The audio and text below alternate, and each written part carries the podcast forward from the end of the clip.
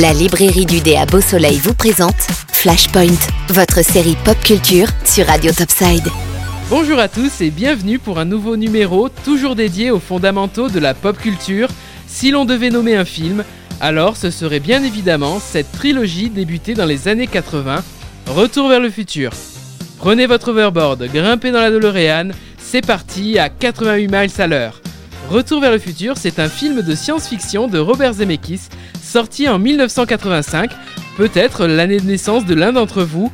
L'intrigue relate le voyage dans le temps de Marty en 1955 à bord d'une DeLorean fabriquée par le savant excentrique Doc Emmett Brown. Il devra alors résoudre les paradoxes temporels pour pouvoir retourner à son époque en 1985. Le film avait été pensé comme unique, mais la critique spectateur en a décidé autrement et ce n'est pas moins de deux suites qui verront le jour. Incroyable pour un film que la presse avait boudé le jour de sa sortie.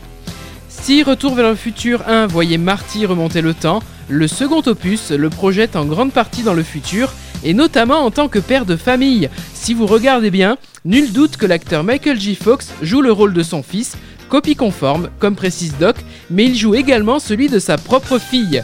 Alternant futur, présent alternatif et retour vers 1955, cet opus a donné une suite directement en période Far West, soit 1885.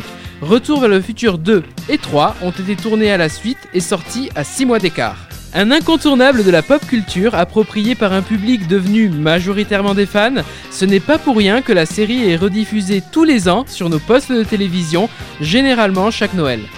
La voiture qui remonte le temps, véritable icône de la pop culture, D'ailleurs, quelle est l'image qui vous vient directement en tête quand on vous dit Retour vers le futur?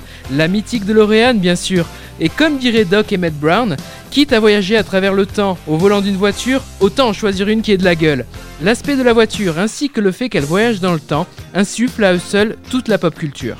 Si le symbole de la DeLorean est représentatif, on peut citer également le fameux overboard, les chaussures autolassantes et surtout le bien connu almanach des sports pour citer de nouveaux Doc. Et ça, ça reste ici, je n'ai pas inventé la machine à voyager dans le temps pour gagner au jeu, je l'ai inventé pour voyager dans le temps. Mis à part la voiture et les accessoires, Marty McFly est à lui seul l'icône de la pop culture. Son style, musicien beau garçon qui roule en skateboard, accroché aux voitures avec son Walkman à l'oreille, représente à lui seul les mythiques années 80. Au-delà du rôle, c'est également l'identification qui joue pour beaucoup. Tel un Peter Parker, Marty est un ado banlieusard, proche de notre réalité et qui se voit propulsé dans des aventures qui le dépassent. Facile pour le spectateur de s'investir dans son histoire à travers le temps. Encore aujourd'hui, soit 35 ans après, Retour vers le futur demeure une icône de la pop culture. Il existe des scènes coupées au montage, des détails entre les personnages qui déchaînent les passions.